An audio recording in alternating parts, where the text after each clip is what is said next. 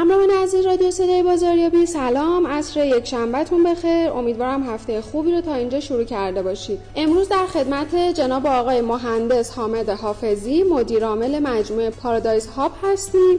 آقای حافظی، سپاس از اینکه وقتتون رو به ما دادید. سلام عرض می‌کنم خدمت شما و شنوندگان عزیز. خواهش می‌کنم، بر من هم افتخاریه خدمت شما و دوستان عزیز مجموعه تی ام بی باشه. سپاس. مجموعه پارادایس هاب رو برای شنوندگان ما توضیح میدید؟ بله. من خب ابتدا در مورد فضای کار اشتراکی توضیح میدم. حتما. و بعد از اون هم حالا خود پارادایس هاب رو مجزا خدمت شنوندگان توضیح عرض میکنم. بسیار عالی. خود فضای کار اشتراکی، حالا تاریخچه‌ای بخوایم بررسی بکنیم، از مثلا سال هزار و نهصد و هفتاد و چهار بله. توی اگه اشتباه نکنم مادرید یه در واقع فضای اختصاص پیدا کرد. یک سری برنامه‌نویس، حالا موقع هم تازه اول این داستان ها بود، کنار هم دیگه جمع شدن و خب چون که پروژه هم انجام میدادن توی فضایی رو مشترکاً، مثل یه شرکتی بود که مشترکاً با هم دیگه گرفته بودن اون فضا رو، کنار هم دیگه کار میکردن و خب این کار کردن در کنار هم خیلی وقتها باعث میشد که تعامل و نتورکی که اونجا شکل میدن هم اضافه بشه به اون مزیتی که حالا در واقع فضا رو با هم دیگه گرفته بودن، اجارهش کمتر میشه و اون نتورک شکلی. بعد از اون حالا مدل‌های مختلفی شبیه فضای کار اشتراکی جاهای مختلف بود تا سال، اگر اشتباه نکنم، باز دو هزار و دو دو هزار و سه و اینها توی امریکا یک فضایی که حالا به شکل کنونی فضای کار اشتراکی هست راه افتاد و توی اون فضا مثلا اولین جایی بود که حالا شاید بوده پانزده بیست سال پیش به شکل کنونی فضای کار اشتراکی شکل گرفت که در واقع یه خصلت مهم کورکینگ اسپیس ها اینه که جامع هستن، فقط یه صنف خاص نیستن توی اون در واقع کورکینگ اسپیس ها. و بعد از اون دونه دونه اضافه شدن این فضاها، یواش یواش ادبیات شاخه‌های مختلف جا افتاد و ویوو که در واقع حالا شاید بشه گفت سردم داره این کوورکینگ اسپیس ها هست، سال دو هزار و هشت با یه برند دیگه فکر کنم گرین هاوس بودم چیزی اومد استارت رو زد، فیل کرد. بعد از یه سال، سال دو هزار و یازده حدوداً با برند ویوو شروع کردن کار رو و خب الان که دو هزار و هجده دو هزار و نوزده باشیم در واقع تونسته تعداد شعبش رو، آخرین آماری که من دارم حدود نهصد و پنجاه نزدیک هزار تا شعبه توی اگر اشتباه نکنم پنجاه و هفت تا کشور و توی صد و شصت تا شهر دنیا تونسته شعبش رو گسترده بکنه و خودش مثل مثلا یه استارتاپ در واقع تونسته رشد بکنه، یعنی با یکی دو تا شعبه شروع کرد و خب توی مثلا هفت هشت سال این رشد رو کردن. خیلی رشد سریع استارتاپی هست که خب خودش هم با حدود شش ماه پیش هفت ماه پیش از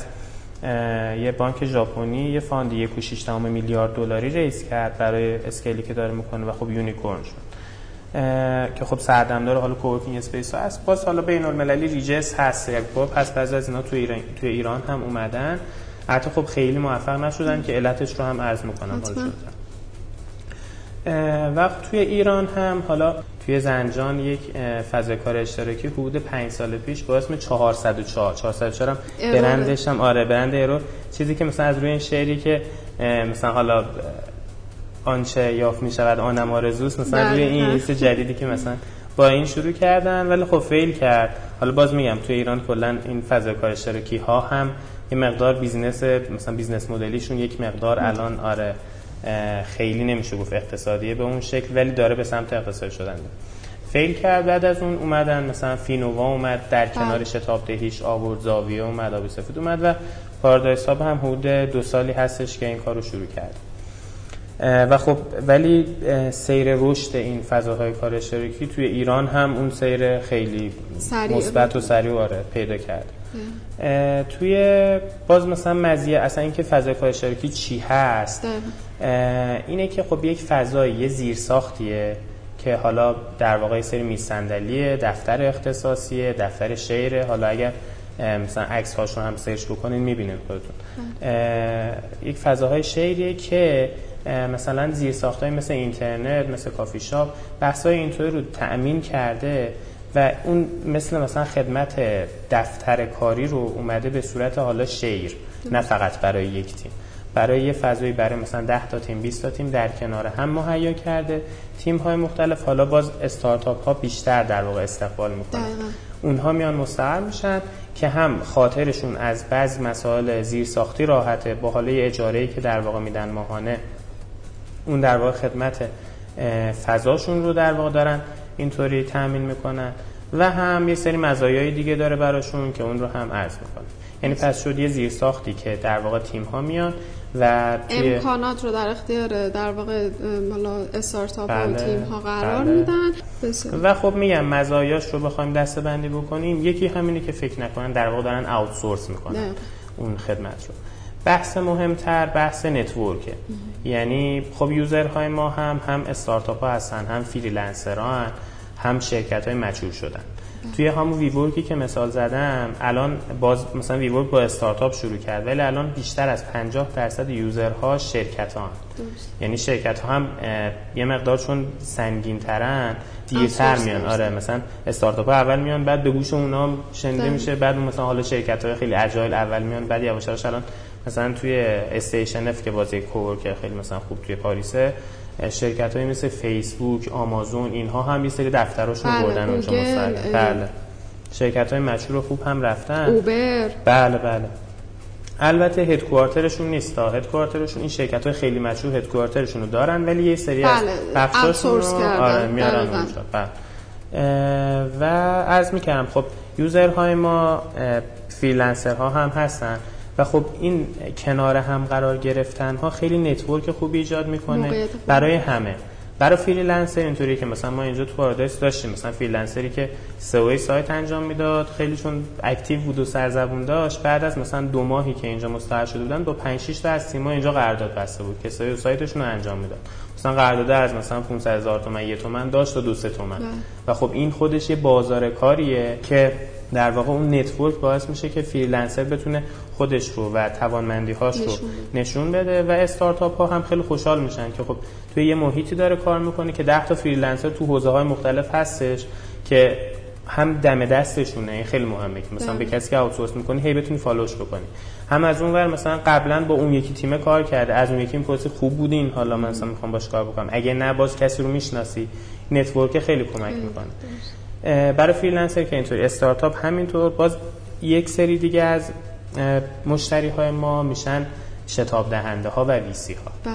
برای اون هم باز یه سری مزایا مطرحه که خود استارتاپ میخواد جذب سرمایه بکنه، میخواد منتور بگیره، یه دو تا شتاب دهنده کنار دستش هست که میتونه راحت بره بدون مثلا هیچ دغدغه‌ای که بخواد پیدا بکنه. هر وقت خواست میتونه مثلا توی سر ناهار که مثلا غیر رسمیه بپرسه، هم میتونه در واقع کارهای جذب سرمایه‌اش رو پیش ببره، مشورت بگیره. هم برای ویسی و شتاب دهنده خیلی فضای مناسبیه، چون که در واقع این شتاب دهنده‌ها خیلی دنبال این هستن که تیم‌های خوب پیدا بکنن، و خب بهترین جایی که کلی تیم هست کوورکینگ اسپیسه.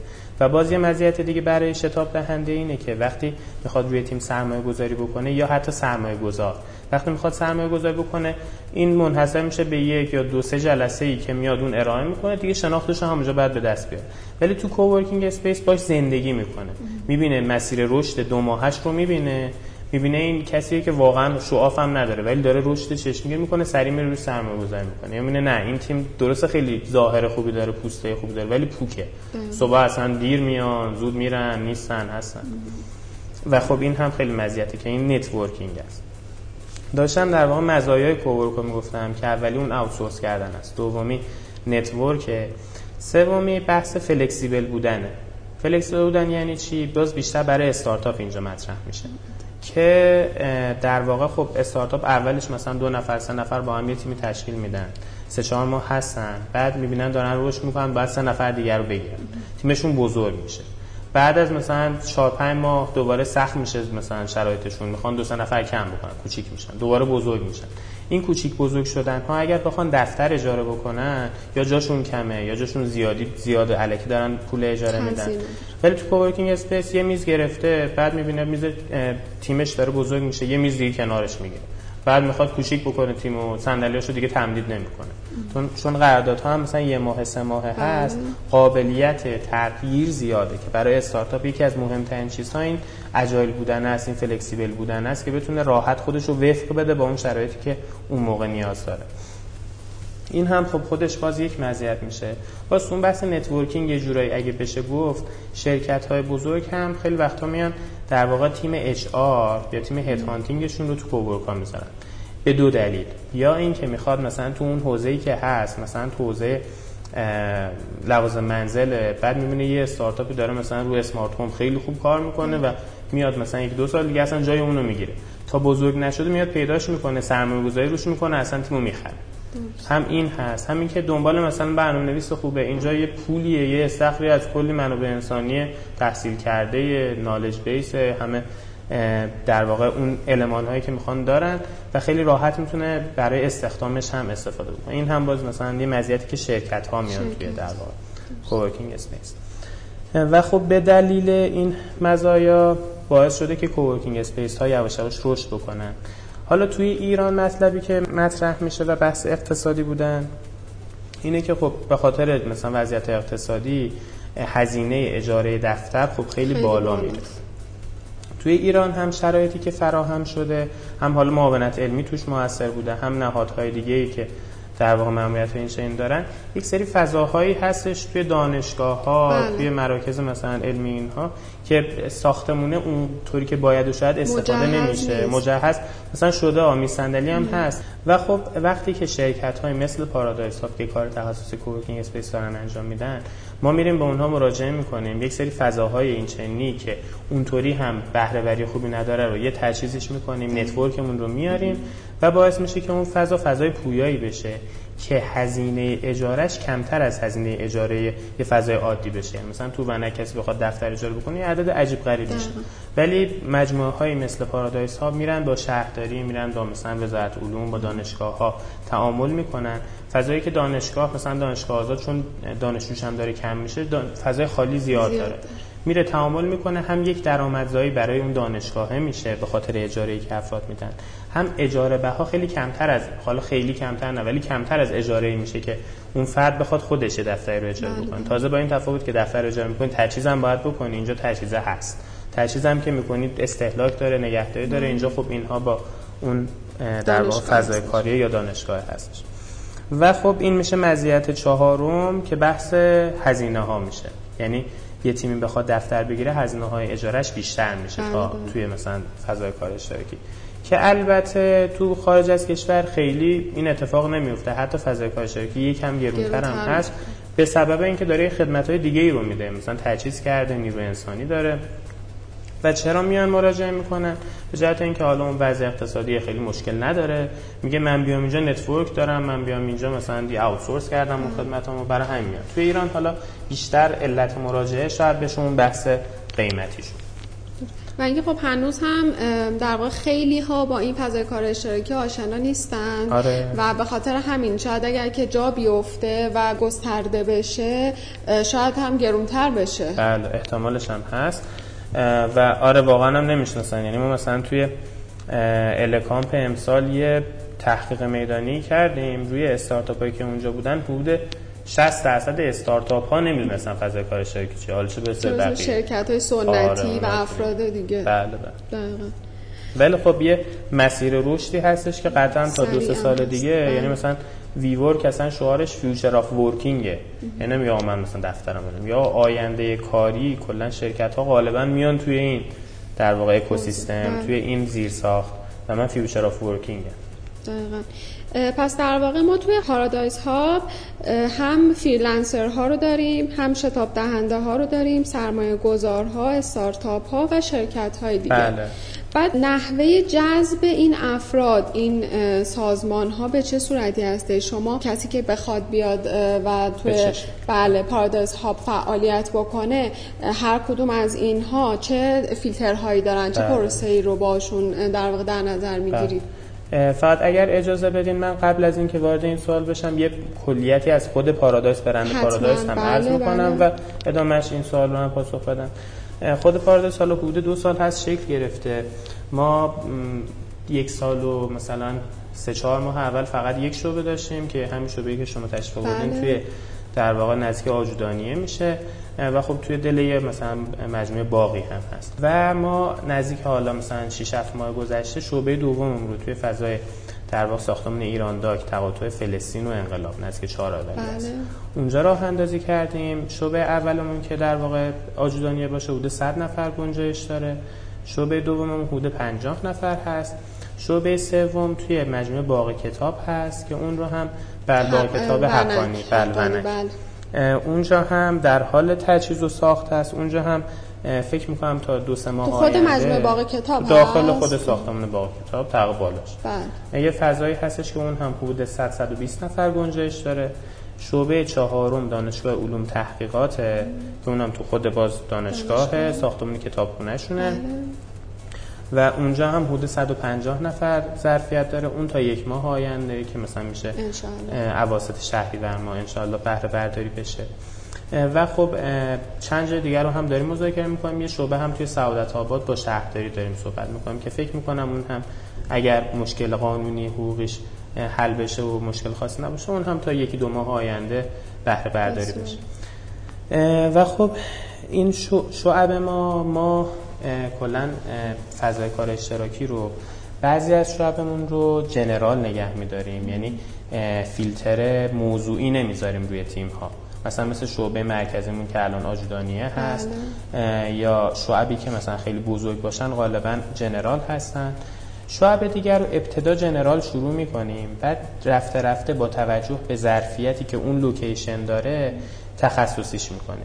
یعنی مثلا تو ایرانداک خودمون پژوهشگاه ایرانداک تو حوزه در واقع هوش مصنوعی و دیتا ماینینگ و اینها کار میکنن و خب ما یواش یواش داریم سعی میکنیم تیم هایی که توی این حوزه ها هستن رو اونجا در واقع فیلتر بکنیم و ببریمش به سمت تخصص شدن توی این موضوع. باز تخصص شدن هم به معنای صد درصد تیم ها توی یک موضوع بودن نیست. نهایت فکر می‌کنم پنجاه تا هفتاد درصد. بله دقیقاً همین عدد و باز شاید بشه صد درصد هم بکنیم ولی خودمون آگاهانه نمی‌خوایم این اتفاق بیفته به خاطر اینکه سینرژی بین موضوعی هم باشه خوبه. بله. یعنی خوبه که تخصصی یک چیز باشه ولی یک در واقع مقدار بله. تخصصی باشه. یا مثلا توی باغ کتابمون رو بنا داریم که باز ابتدا جنرال باشه، رفته رفته ببریم تو حوزه در واقع گیم و حوزه آموزش و در واقع سرگرمی آموزش با هم دیگه روی این حوزه به خاطر اینکه اونجا پتانسیل این رو بله بیشتر داره.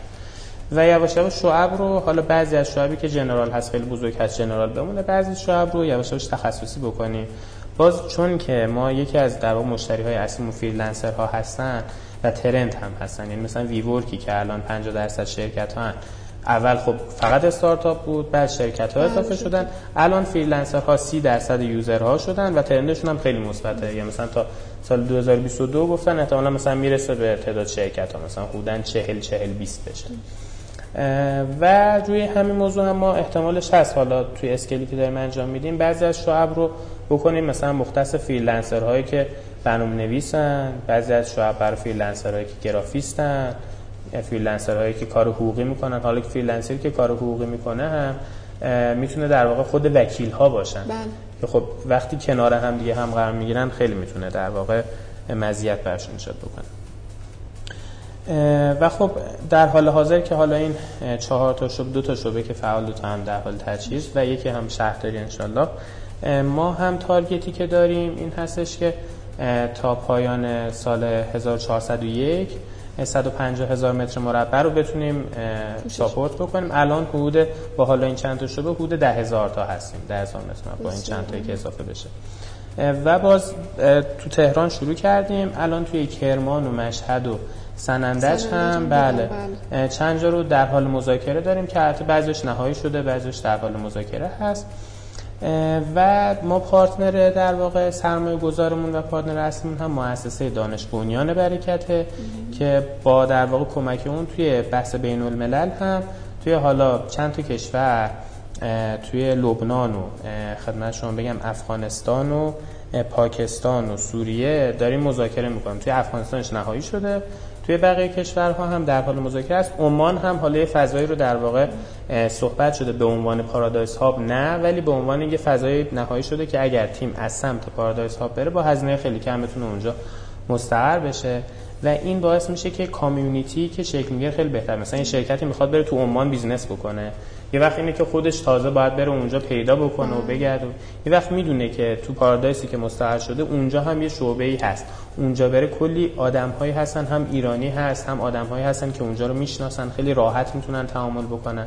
و این مزیت میشه برای استارتاپ‌ها و حالا شرکت‌هایی که بخوان کشورهای دیگه که خیلی هاشون بازارهای بکری دارن تو منطقه ما ورود بکنن. این خب تسهیل میکنه. کور بیزینسمون همین در واقع فضای کار اشتراکیه، ولی در کنار این همون بحث بین‌المللی که عرض کردم، بله. بحث مثلا تیم اونجا هم بحثتون فقط فضای کاری هست؟ ما فضای کاری هستیم ولی کلی پارتنرهایی رو در واقع داریم دوست. که هر کدومشون توی یه حوزه‌ای هستن و خب این نتورک، این کانکشنه خیلی میتونه تسهیل بکنه کار تیم‌ها. اصلا کلا این نوع اکوسیستم خیلی روی ارتباطات و شبکه سازی در واقع متمرکز بره. هستش.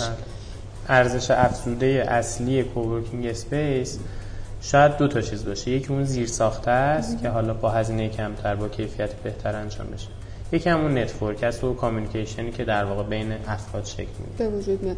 بعد شما در داخل این اکوسیستم آیا دوره‌های آموزشی یا کلاس‌های آموزشی یا مربیانی که برای کسانی که اینجا فعالیت میکنن بتونن بهشون آموزش بدن هم دوره داری یا رویداد خاصی رو براشون برگزار میکنی؟ بله. در مورد ایونت ها و حالا مثلا دوره‌های آموزشی یک سری رو پارادایس خودش برگزار میکنه که حالا مثلا تو شهر مختلف معمولا ماهانه هست. دوره های آموزشی حالا تو حوزه های مختلف، سئو، سایت، دیجیتال مارکتینگ، بحث های شبیه این.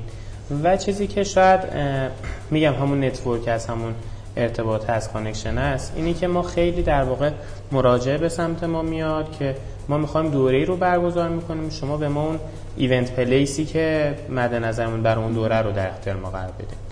فضای آموزشی در اختیارشون بذارید.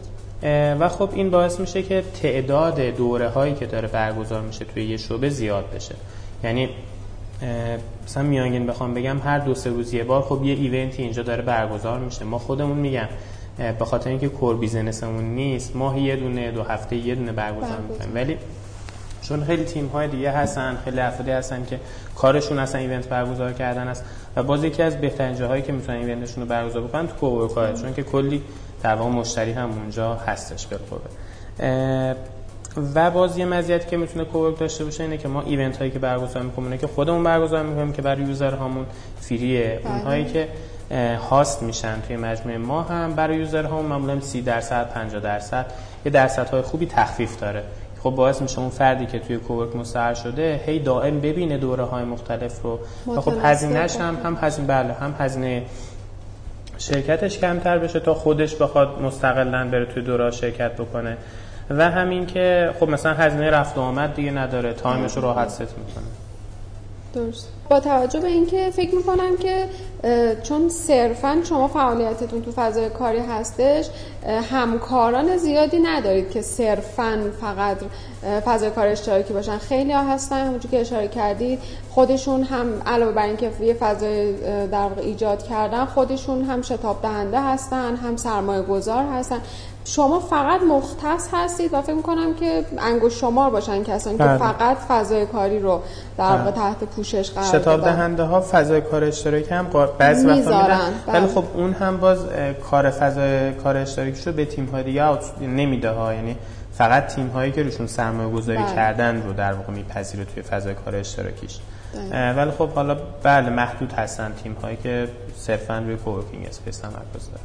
اینکه حالا تمرکزشون رو از در واقع هم شتاب دهنده باشن، هم کوورک باشن، هم سرمایه گذار باشن، این تمرکزشون رو روی نحو به نحو احسن انجام دادن فعالیتشون در واقع از دست نمیدن، باعث نمیشه که شاید مثلا یه جای رو یا شاید مدیریت‌های جداگانه براش در نظر میگیرن. خب دیگه اون تصمیم خود اون دوستانه، ولی چیزی سیاست که خودشون. آره سیاست خودشونه، ولی خب من به عنوان حالا کسی که دارم بیزنس کوورک انجام میدم حس میکنم این تفکیکه خیلی وقتا میتونه به شتاب دهنده ها کمک بکنه. چون میشناختم از دوستان نزدیک من دوستی بود که شتاب دهنده داشتن که خب یه ساختمونی رو هم به عنوان در واقع فضای کاری که میخواستن تیمشون مستقر بکنن توش اداره میکردن و میدیدم که یه تایم مثلا شاید سی درصد از تایمش صرف اداره اون فضا میشد و تمرکزش از این که بیاد تیم‌ها رو بررسی بکنه، بره دنبال مثلا سرمایه‌گذار شخصی باشه، از کاری که کور بیزینس خودش که شتاب دهیه خارج میشد،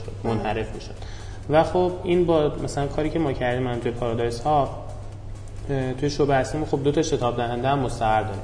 شتاب دهنده است تو حوزه سلامتی، شتاب دهنده هم تو حوزه سرگرمی و آموزش.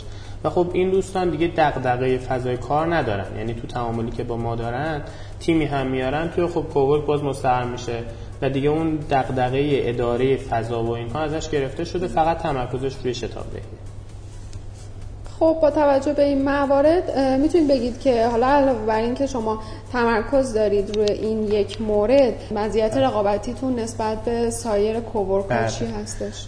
شاید بشه برای پارادایس دو تا مزیت اصلی فعلا، حالا با شاید دو سالی تقریبا، ولی فعلا متصور شد. یکی بحث گسترده بودن شعبه، یعنی خب این که ما الان مثلا تا آخر سال پنج تا که بودن میشه گفت صد درصد و شاید مثلا شش هفت تا شعبه توی تهران و یک دو تا شعبه هم که مثلا استان‌های دیگه داشته باشیم، مزیته. که مزیتش هم این هستش که باز توی پلتفرم ما داریم، یه پلتفرم رو هم در واقع برنامه‌نویسی می‌کنیم که مدیریت کوورکینگ اسپیس و تعامل با تیم‌ها توی قالب اون پلتفرم باشه. فرد می‌خواد ثبت نامش رو انجام بده، می‌خواد تمدید بکنه، می‌خواد اتاق جلسه رزرو بکنه، همه اینا تو قالب سایتی باشه، پلتفرم باشه، راحت. و یک ویژگی رو که ما دنبالش هستیم برقرار بشه این هستش که برای برخی از شعب ما امکان باز اون فلکسیبیلیتی بیشتر بشه. مثلا یک فرد توی شعبه چاراولی است مستقر شده، توی ماه مثلا پنج روز کردیت داشته باشه، از سایر شعب هم استفاده بکنه. مثلا امروز من چاراولی هستم، فردا میخوام برم دانشگاه طرف مثلا آزادی، شعبه مثلا آزادی رو برم بشینم، یه روز دیگه مثلا سعادت آبادم برم شعبه اونجا مستقر شم. این میتونه یک مقدار فلکسیبیلیتی برای تیم‌ها ایجاد بکنه که بتونن از جاهای دیگه هم استفاده بکنن. یک مزیت دیگه که ما حالا یک سر یک مقداری هم بهش رسیدیم و دنبالش هستیم، بیشتر از این هم انشالله بشه، بحث پارتنرهای ما. پارتنرها هم باز دو سه دسته میشن. اون دسته اصلیش که شاید برای یوزرها بیشتر دیده بشه، بحث اون تیم‌هایی هستن که سرویس میدن. به عنوان مثال مثلا ابراروان، یکتانت، مجموعه‌های مختلفی که یه استارتاپ برای اینکه بیزنسش رو ببره جلو یا حتی شرکت سازمان برای اینکه بیزنسش رو ببره جلو نیاز داره به تعامل با اونها، سرویس گرفتن از اونها. و ما به سبب اینکه تعداد تیم زیادی رو داریم در واقع معرفی می‌کنیم و توی نتورکمون بودن دوستان، باهاشون دیل‌هایی رو بستیم که اگر کسی تیمی استارتاپی از سمت ما معرفی بشه یه درصدی تخفیف بگیره. خب این درصد تفاهم حالا هست، از مثلا ده درصد داریم تا هفتاد هشتاد درصد. خب این هم باعث میشه که در واقع تیمی که مستقر شده هم هزینه‌های استقرارش کمتر شده به خاطر اینکه تو کوورکینگ رفته، هم هزینه‌های بعدیش کاهش پیدا بکنه. یعنی میخواد دیجیتال مارکتینگ بکنه، میخواد سرور بگیره، میخواد کار مختلف بکنه، خودش بخواد بره هزینه‌اش بیشتر میشه، با ما بیاد خب هزینه‌اش کمتر میشه. و این هم باز با اون اسکیلی که ما داریم میکنیم یه لوپ مثبت ایجاد میکنه، چون هرچی ما اسکیل بکنیم تعداد تیممون بیشتر بشه، کسایی که پارتنر ما هستن پارتنرهای بهتری با ما میشن، تخفیف‌های بیشتر میدن، چون در واقع مشتری عمده تری ما شده. بله. از اون سمت هر چقدر پارتنرهای ما بهتر بشه تیم‌ها بیشتر استقبال میکنن، جذب میکنن. این هم میتونه یه مثبتی باشه که خب مزیت باز ایجاد بکنه برای یوزرها. خیلی از شتاب دهنده ها هستن که ما باشون تعامل داریم، شتاب دهنده فارابی هست، شتاب دهنده نوین تک هست، هلسیو هست. شتاب دهنده بیشتر پارتنرهایی هستن که ما تیم در واقع بهشون معرفی بکنیم، اگر که در واقع تیم بود برای بحث جذب سرمایه. و با جاهای دیگه هم در حال مذاکره هستیم، مثلا با این رفاه هست. بل. باز با اون یه صحبتی داریم انجام میدیم که اگه بشه مثلا یه در واقع باشگاه مشتریانی برای پارادایس هابی ها باشه که بتونن با تفاوی استفاده بکنن. با مجموعه دیگه هم حالا تو پلنمون هم هست، مثلا ابتدا با شرکت هایی که حالا بیشتر جنس بیزینسی ان، مثلا یک دونه تبراروان که بیزینس منظورم خدمت به استارتاپ در مختص اون بیزینس استارتاپ، بیشتر تمرکزم ابتدا روی اون هست. ولی بلند مدتمون این هستش که حتی اگر که ما بتونیم اون اسکیل رو انجام بدیم، حتی هتل ها، حتی در واقع مجموعه‌های بزرگی که به خاطر اینکه ما داریم یه تعداد زیادی مشتری می‌بریم بتونن ما تخفیف بدن و یه حمایتی میشه در واقع از اون استارتاپ، از اون فریلنسری که اومده تو پارادایس مستقر شده، به خاطر اینکه عضو یه شرکت بزرگی نیستش که خودش اینها رو براش فراهم کرده. مثلا شرکت نفت یا مثلا تامین اجتماعی، جاهای بزرگ چرا اینقدر مثلا امکانات دارن؟ چون بزرگن. ولی خب یه استارتاپ، فریلنسر هیچ چیز بزرگی نیستش که در واقع بهش وصل باشه، پشتوانه در واقع نداره. ولی وقتی اگر بیاد توی پارادایس، حالا ما هم سعیمون می‌کنیم اسکیل بکنیم، اون وقت خیلی از این خدماتی که یه شرکت مجبور میده به کارمندانش، ما به اعضای خودمون در واقع میتونیم بدیم که خب برای اونها مزیت بشه، برای ما هم خب قطعا خوشاینده که میتونیم خدمت بهتری رو ارائه بدیم. و از اون سمت دنبالش هم هستیم که یک سری بحث‌های مثل بیمه‌های تکمیلی، بحث‌های این چنینی که برای فریلنسر استارتاپ‌ها خلأش وجود داره رو یواش یواش بتونیم بیاریم. ولی خب میگم احتمالاً تا یکی دو سال آینده اینها یواش یواش تکمیل هم بشه. بسیار عالی. پس در واقع شما تمرکزتون صرفاً روی خدماتی هستش که میتونید به تیم‌ها و کسانی که توی مجموعه شما میان در واقع تسهیل کنید و همچنین چون مثلا همین بحث بیمه تکمیلی رو خب من نشنیده بودم که جای دیگه، کوورک دیگه یا شتاب دنده دیگه اصلا بخواد واردش بشه و براش و برای تیم‌های خودش در نظر بگیره. در واقع شما میخواید تبدیل بشید به یک شرکتی که یک سری دپارتمان ها داره، حالا این دپارتمان ها میتونه سیصد تا دپارتمان باشه و در قالب یک شرکت بزرگ، یک پارچه، یک پارچه مثلا هزار تا استارتاپ هن ولی همشون با هم دیگه میان با نمایندگی پارادایس یک سری خدمات رو میگیرن که که به تنهایی قطعاً نمیشه, نمیشه چون که در واقع داره عمده در واقع تعامل میکنه. بله بله, بله. با توجه به اینکه شما توی استان‌های دیگه هم فعالیت دارین، استقبال استان‌های دیگه، شهرهای دیگه به این اکوسیستم چجوریه؟ اونها هم مثل تهران خیلی دارن روش کار میکنن یا اینکه نه فعالیتی نداره؟ خب حالا باز این بحث یه مقدار از بحث پارادایس جدا میشه. ولی خب نکته‌ای که هست کلاً، حالا میگم خیلی میشه ریشه‌ای آدم تحلیل بکنه، خیلی هم میگن آقا این فضای استارتاپی شوافه، اصلا خیلی به درد نمیخوره. بله، به خصوص شرکت‌های سنتی بله. خیلی موافق بله نیستن. بله بله. که البته این رو هم میگم باید خیلی علمی و کارشناسی بررسی کرد. از جهاتی حرفشون درسته، از جهاتی حرفشون غلطه. ما هم باید در واقع یه نگاهی داشته باشیم. اگر کلش رو بگیری، شاید مثلا دولت اگر که سرمایه‌گذاری بکنه روی یه صنعت پتروشیمی، یک ساله مثلا آتومن بذاره، یک و دو دهم آب برگرده. توی مثلا استارتاپ آب بذاره، نیم آب برگرده. ولی نکته اینه که باید نگاه رو هم یه مقدار عوض کرد. توی آموزش پرورش دولت آب بذاره، صفر آب برمیگرده، یعنی همش هزینه میشه. نکته اینه که بحث فضای اکوسیستم استارتاپی هم تا حدی شاید یک مقدار جنبه در واقع توانمند ساختن افراد رو داشته باشه. شاید یه مقدار در واقع باعث بشه که افراد بتونن یه تجربه هایی که توی شاید بیزنس های مجبور نتونن همون ابتدا بکنن انجام بده و یک مقدار شاید باید نوع نگاه رو عوض کرد بهش. ولی خب این آفت که شوآف هست و اینها هم جدیه، یعنی خیلی از افراد هستن که میگن آه اصلا کلن توی روستای خودت بیا بشو استیو جابز. خب اینها خیلی توقع مثلا عجیب غریبی هم ایجاد میکنه و چون که خیلی هم شوافش زیاده توی مثلا حال شهرستان‌های کوچیک این توقع ایجاد میشه. یک مثلا سه چهار ماهی هم طرف زندگیشو میذاره پاش شکست میخوره، کلا یه ناامیدی سنگین ایجاد میشه. یعنی این خطره هم هست، خیلی هم جدیه، ولی این خطر نباید باعث بشه که از اون واقعا موفقیتایی که بله بله و خب توی این که شما فهمیدین توی تهران و بقیه استان‌ها، حالا تهران و شاید بشه گفت اصفهان، مشهد، بعضی از شهرهایی که بزرگتر هست اکوسیستمش بر صنعتی شکل گرفته، خب مشهورتر هست، بیزینس کوورکینگ اسپیس، بیزینس شتاب دهنده میره به سمت مثلا اقتصادی شدن.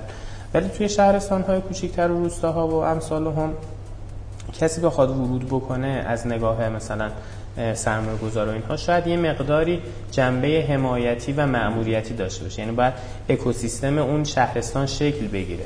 یعنی مثلا تو شهرستانی که کلا این صحبت ها نبوده ده. باید بیاد زیر ساختش در واقع باید ایجاد بشه، آموزشه باید باشه، ایونت ها برگزار بشه، یواش یواش آشنا بشن تا حالا بیاد مثلا یه شتاب دهنده کوورک بعد، یعنی دانشه باید منتقل بشه. ولی خب بالاخره این تبعیضه خب خیلی زیاده، یعنی مثلا توی تهران قابل مقایسه نیست امکاناتی که هست، ایونتایی که هست، حالا شهرستان‌های دیگه. خب با توجه به گسترده‌ای که پارادایس هاب داره، هماهنگی مدیریت بین این تیم‌ها و افرادی که اینجا هستن چقدر باید مدیریت بکنید و چقدر هم در واقع باید به سری فعالیت‌های جانبی که مختص به همین کوورک هست بپردازید؟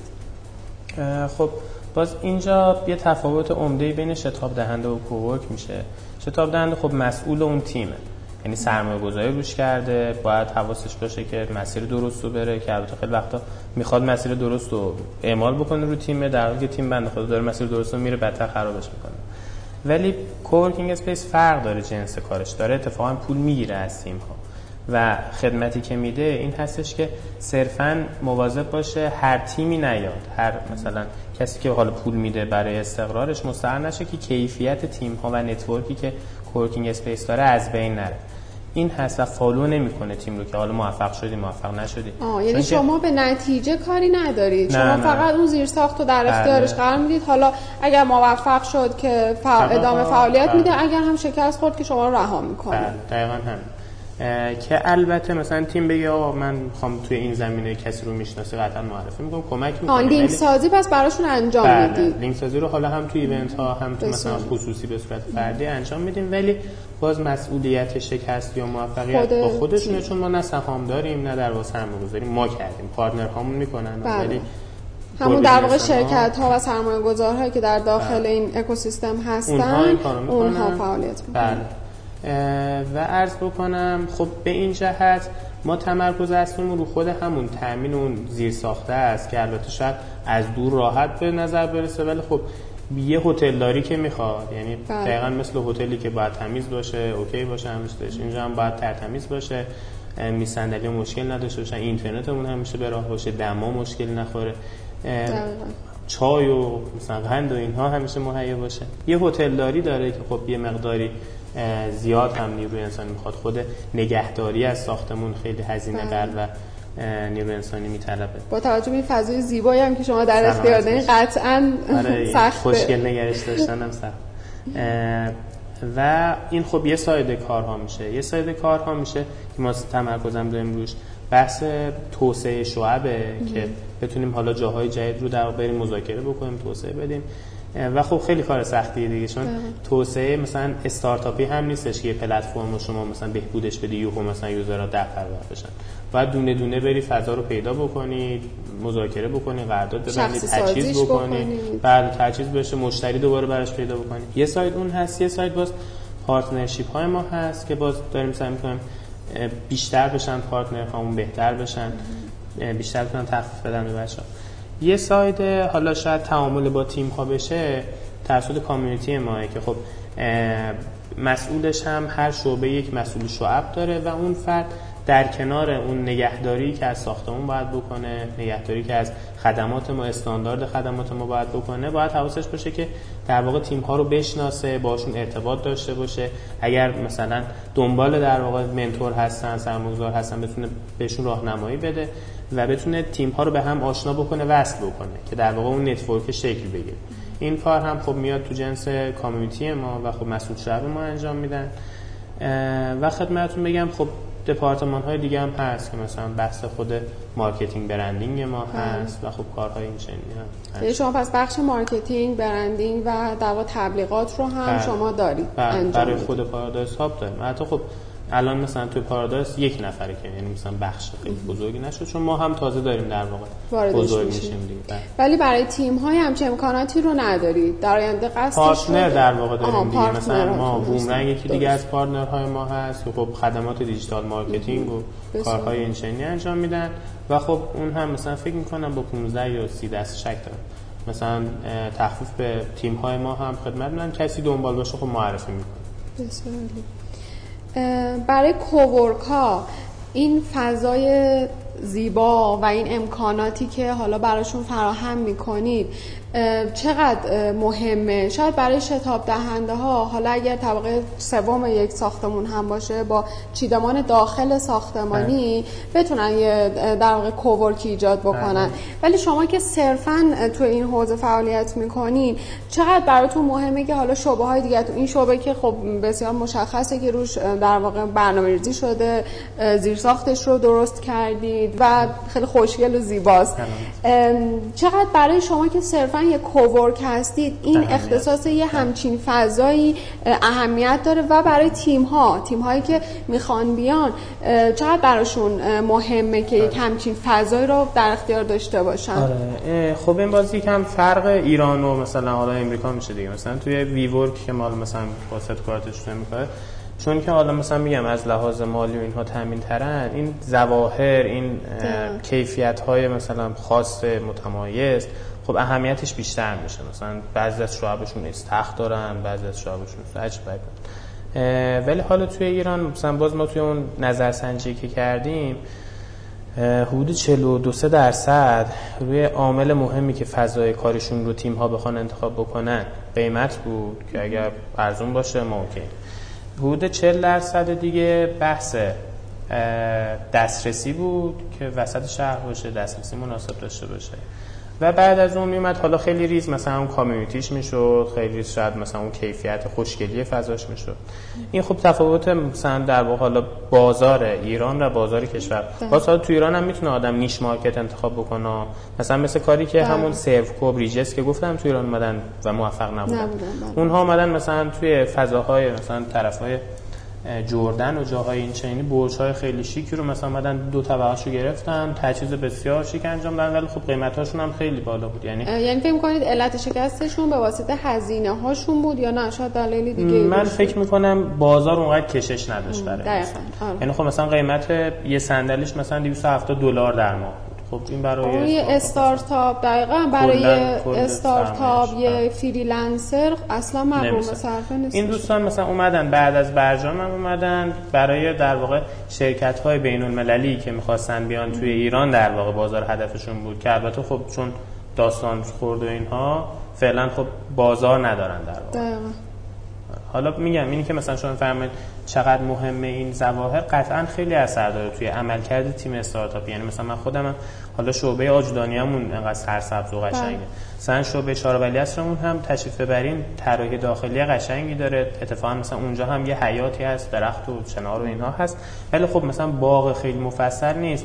من خودم روزایی که توی این شعبه هستم خیلی فرق می‌کنه با اون شعبه، چون اینجا آدم خسته میشه میره بعد پنج دقیقه بیرون میگرده میاد فرش شده.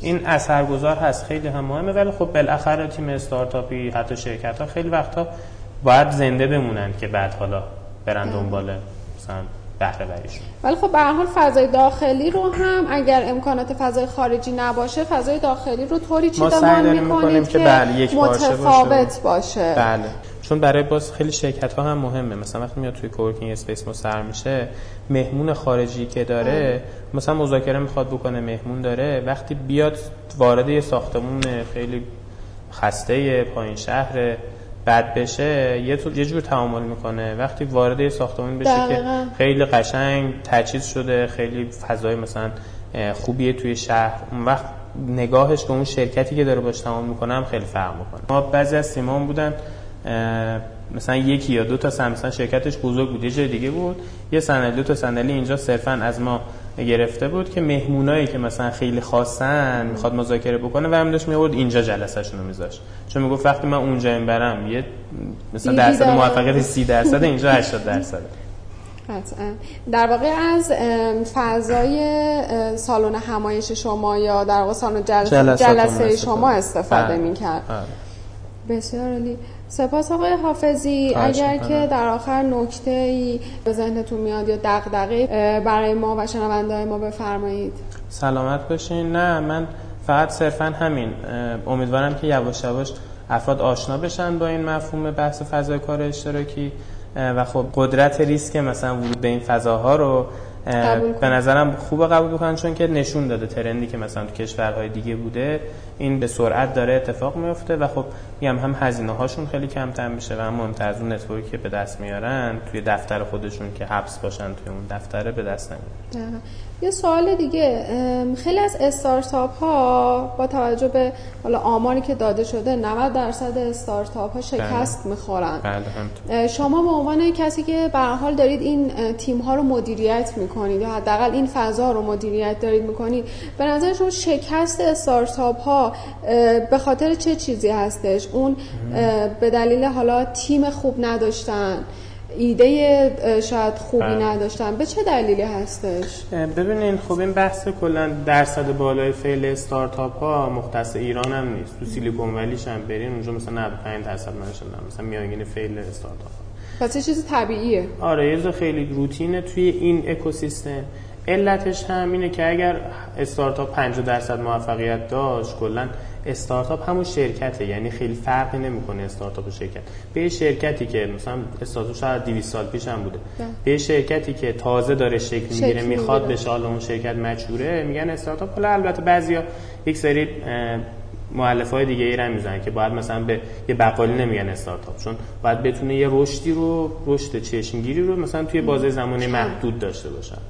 ولی خب علتش اینه که کلا یه بیزینس جدید رو انداختن هم خیلی سخته، خیلی آدم خاصی میخواد که کارآفرین باشه واقعا، هم خیلی وقتا عواملی هست توی این کار که شما بهترین استیو جابز هم باشی، بهتر از استیو جابز هم باشی، خیلی عوامل محیطی و ریسک ها و احتمالاتی هستش که خیلی وقتها باعث میشه که تو فیل بکنی. یعنی شرایط اقتصادی هست، شرایط بازار هست، شرایط اچ آر هست، همه اینها هست که خیلی وقتا میگم باعث میشه که یه شرکتی که میخواد تازه شکل بگیره شکل نگیره، وگرنه خب همین رفتن بر خودشون شرکت بزرگ میزدن دیگه، هیچکی کارمند نبود، همون شدن صاحب کار، همون شدن کارفرما. و این درصد فعل بالا هم میگم اصلا چیز عجیبی نیست، کلا توی همه دنیا این اتفاق داره میفته. و خب مثلا کار دولت میشه این که بیاد سعی بکنه آموزش بده، سعی بکنه یه کارهای زیرساختاری فراهم بکنه که این درصد خیلی زیاد نباشه که افراد جرأت ریسک کردن رو داشته باشه. با توجه به بخش منابع انسانی اشاره که فرمودید، شما توی پارادایس هاب دارید یک همچین بخشی رو، بخش منابع انسانی یا نه؟ ما یه فیلدی رو باز میگم یه اصلا نکته مهم هست، یه مدیر مدیری مثلا یکی از عوامل موفقیت مدیر اینه که فرصت هایی که پیش میاد سر راهش استراتژیش رو عوض نکنه دیگه.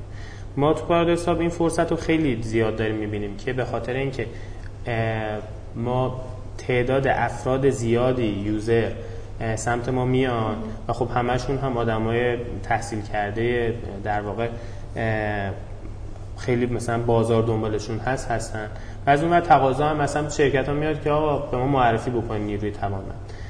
این رو خودمون نمیخوایم فعلا سمتش بریم به خاطر اینکه از کور بیزنسمون دور میشیم، ولی باز با دو سه تا پارتنر داریم صحبت میکنیم، تیم هایی که تخصصا روی بحث اچ آر و حالا بحث بیشتر شاید بشه گفت استخدام کار میکنن، صحبت داریم میکنیم که توی اون پلتفرم جامعه ما مثلا ای پی آی هایی باشه که هم در واقع افراد بتونن رزومه بفرستن مم. که من مثلا دنبال من فریلنسرم، این این توانمندی‌ها دارم، حاضرم مثلا اگه این کارها باشه انجام بدم.